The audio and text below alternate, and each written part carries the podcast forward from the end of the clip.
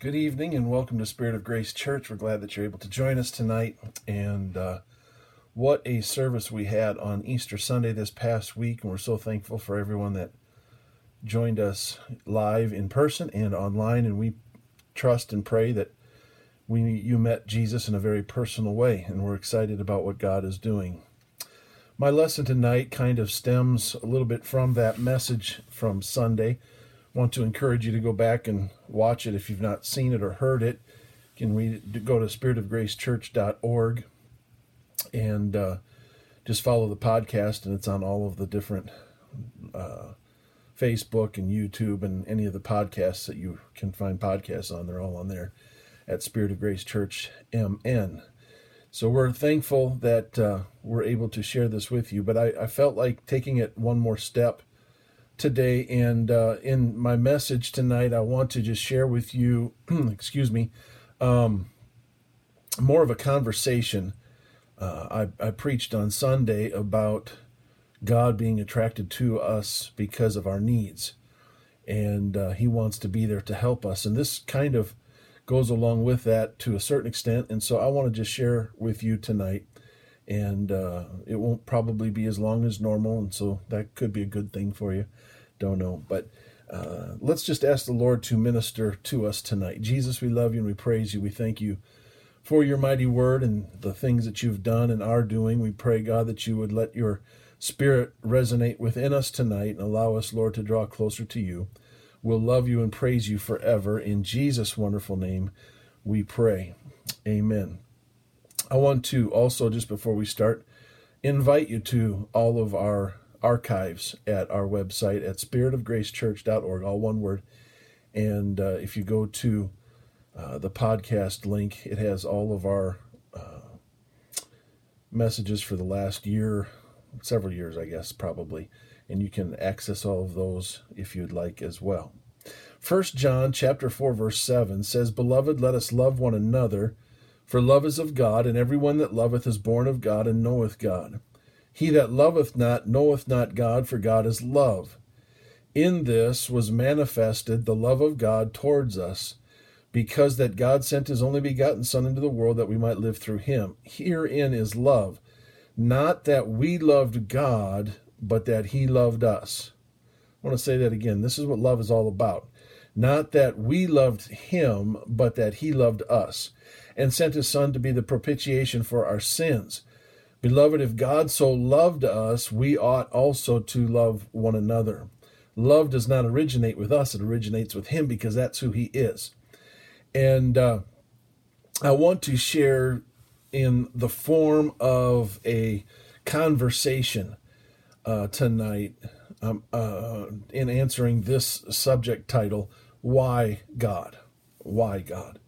Um, and, and so I'm going to present you one side of if you will, me talking to God and then what God's response is to me. And I believe that it will apply to all of us uh, here tonight. So, again, here's the one, the first side of the conversation that I would have with God about this concept of love. Remember, He loved us first, and because He loved us, we should love one another.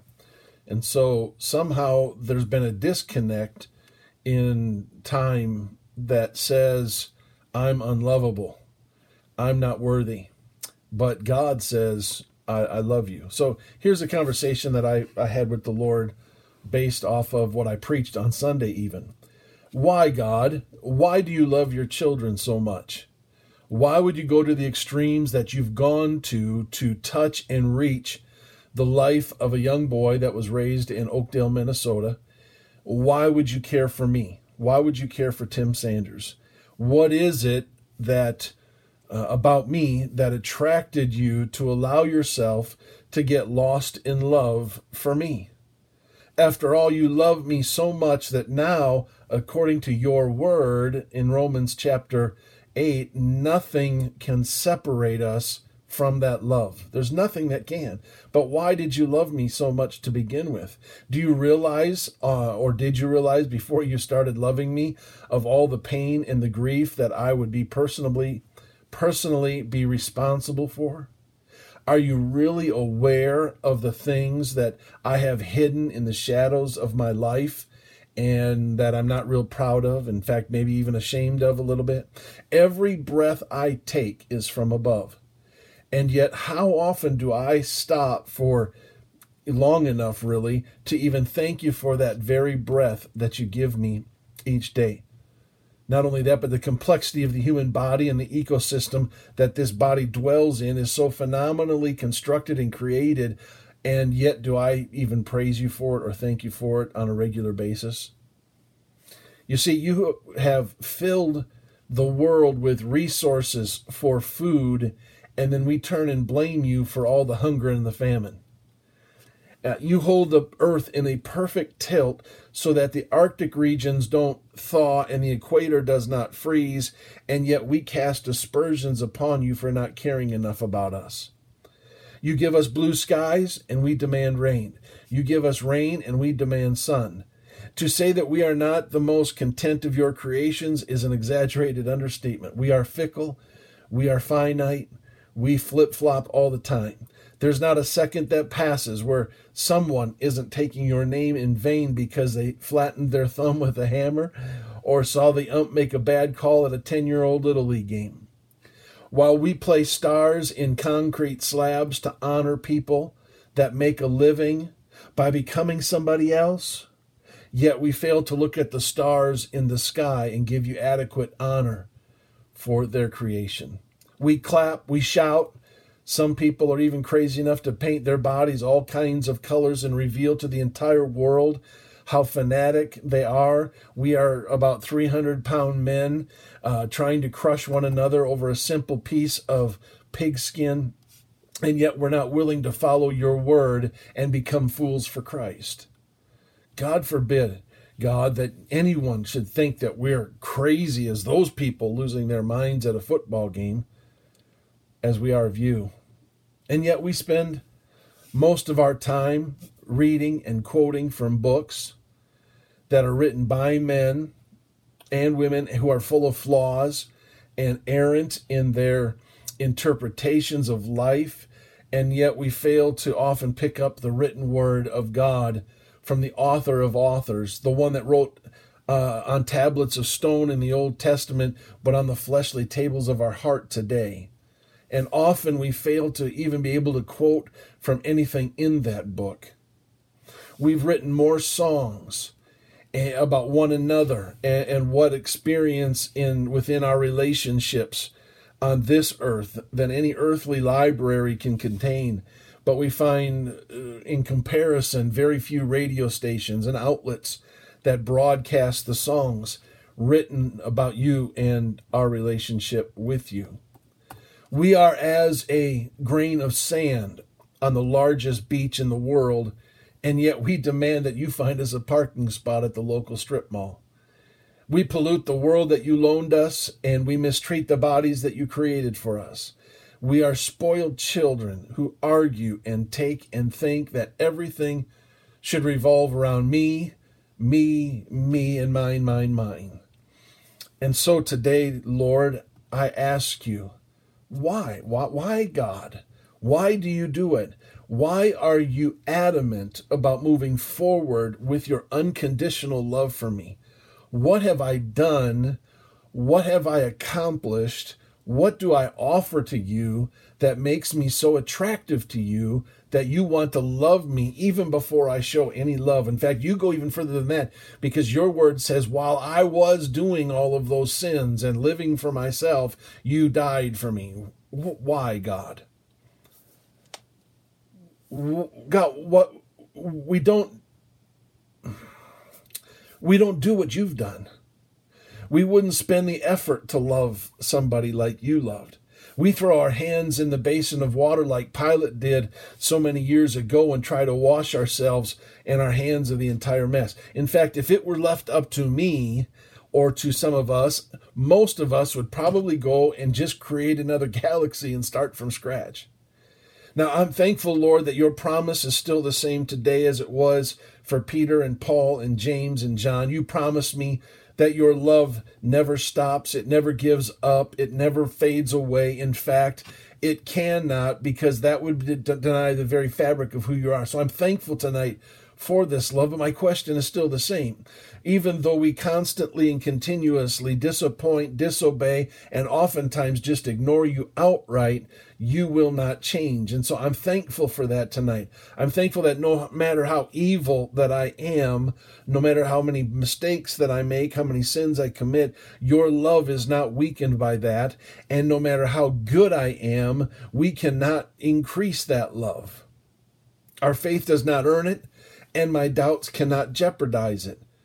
I, am I'm thankful, God.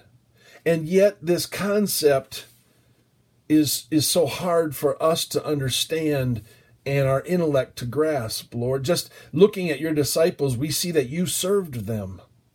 Not only did you serve them, but you also lowered yourself to the lowest when you washed their feet just before you were going to die on the cross. That was menial labor that was for the hired hand of the house to oversee, and yet you bent down in the dust and washed their grimy feet. Why, God? I don't get it. I don't understand it. They were just like me. They're double tongued promise breakers fair weather friends. What they said and what they did were two completely different things. And maybe they didn't leave you at the cross, but they did leave you alone with your cares. And maybe they didn't leave you in the heat of battle, but they did leave you in the cold without cover. And Lord, I do the same thing today. All of us do. Does that mean that you would get down and wash our feet? Would you still serve us today? In, fact, Lord, when the times come, our mind and our logic says, put up your fist, and yet you say, fill up the basin. Our logic says, bloody the nose, and you tell us to wash the feet. Our logic tells us that they don't deserve it, and then you remind us by saying, You're right, they don't, but then neither did you. So why, God? Why do you love us? Why do you love me? It's at this point in time that I usually would stop my conversation and wait for God's response. And uh, I want to give you tonight a response that I believe the Lord has given me. This question, this conversation actually happened years and years ago with me, with God, and this is kind of His response to me it was when I finally got to the point of asking, you know, why why could you love us? How could you love us? I believe the Lord stepped in and, and, and responded. And he said this, because I love you. Because I love you. Then he went on to say this. He said, Let me ask any mother why they love their children, Tim. I, I know that sounds a little bit crazy, but why do they love their kids? For nine months, this baby has brought only pain and discomfort. And, and the baby makes you break out and waddle like a duck. It makes you they make you crave pizza and pickles and ice cream and peppers and salad and all kinds of things, and then they return what you ate the very next minute. It feels like the baby is punching you and kicking you constantly. They are occupying space that is not theirs and eating food that they have not paid for. The mother kept them warm. The mother kept them safe. The mother kept them fed. But did that baby ever thank mom? Are you kidding me?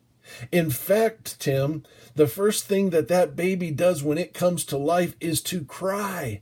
And then it doesn't seem to stop crying until they're 50. At first, the room is too cold, and then the blanket that you get them isn't to their liking. And who is it that they want first? Mom. It was the mom who had been doing all the work for that child over the last nine months. And so, why doesn't the child ask for dad first?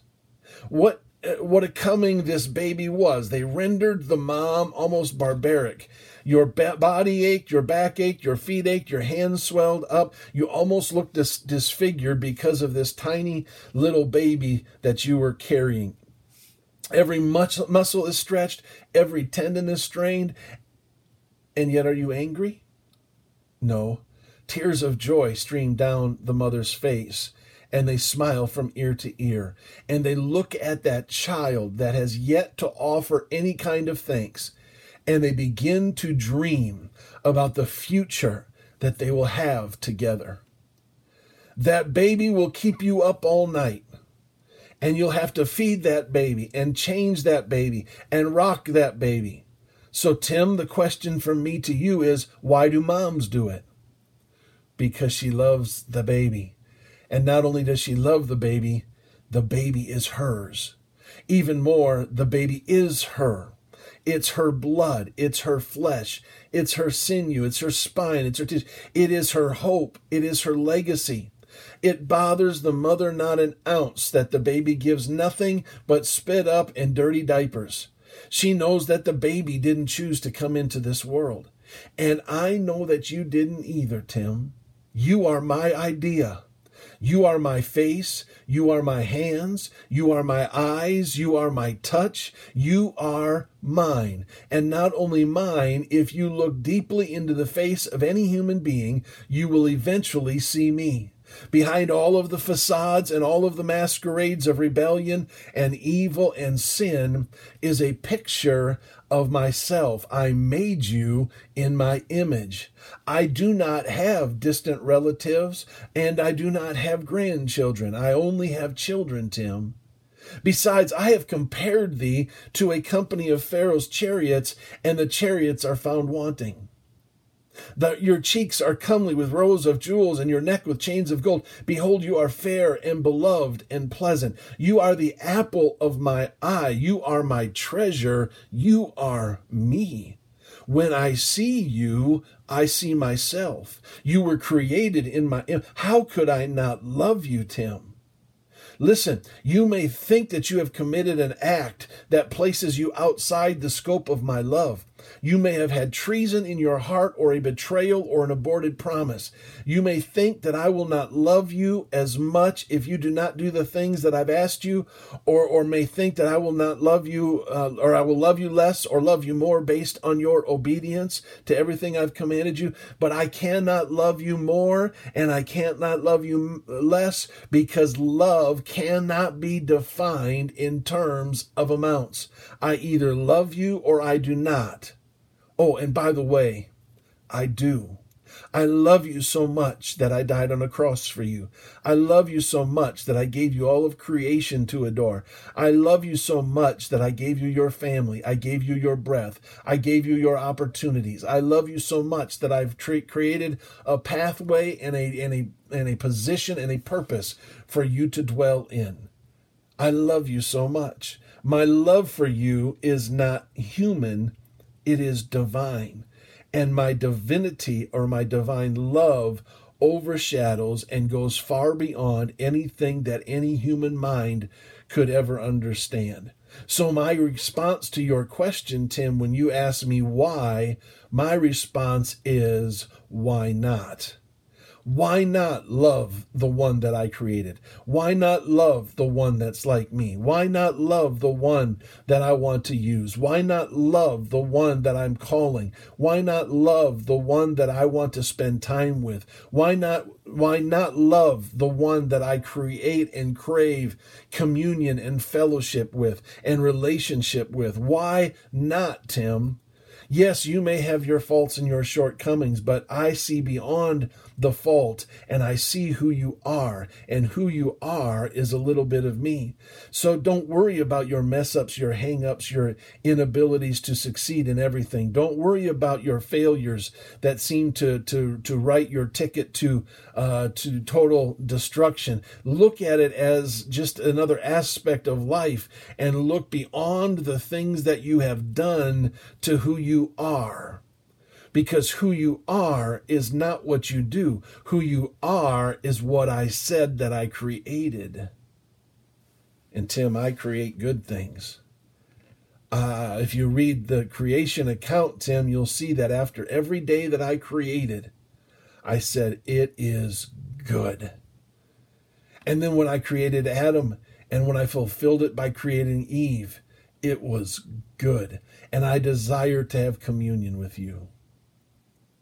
So stop asking why, Tim, and stop asking why. Why me? Why, God, can you love me? And start asking, God, because you love me, what do you want? Where, where do you want to go today? How do you want to spend time with me today? How, what can I what can I hear today that I didn't hear yesterday? Where can I go and where can I function and where can I operate? How can I most reflect you? How can I most be like you? Those are the questions, Tim. And when you mess up, don't worry about it. Just come back to me. I'm ready. My arms are open. My arms are waiting. I want to hold you, embrace you. I love you. And it's true what what I had written in, in, through my writer, my, my apostle Paul. I told him to write, there's nothing that can say, there's, I am in love with you and I'm not going anywhere. That's why, Tim.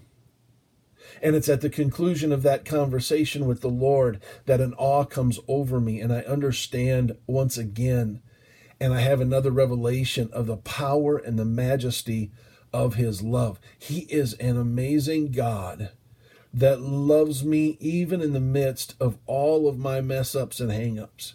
Let me just give you a, a statement here as I come to a close tonight.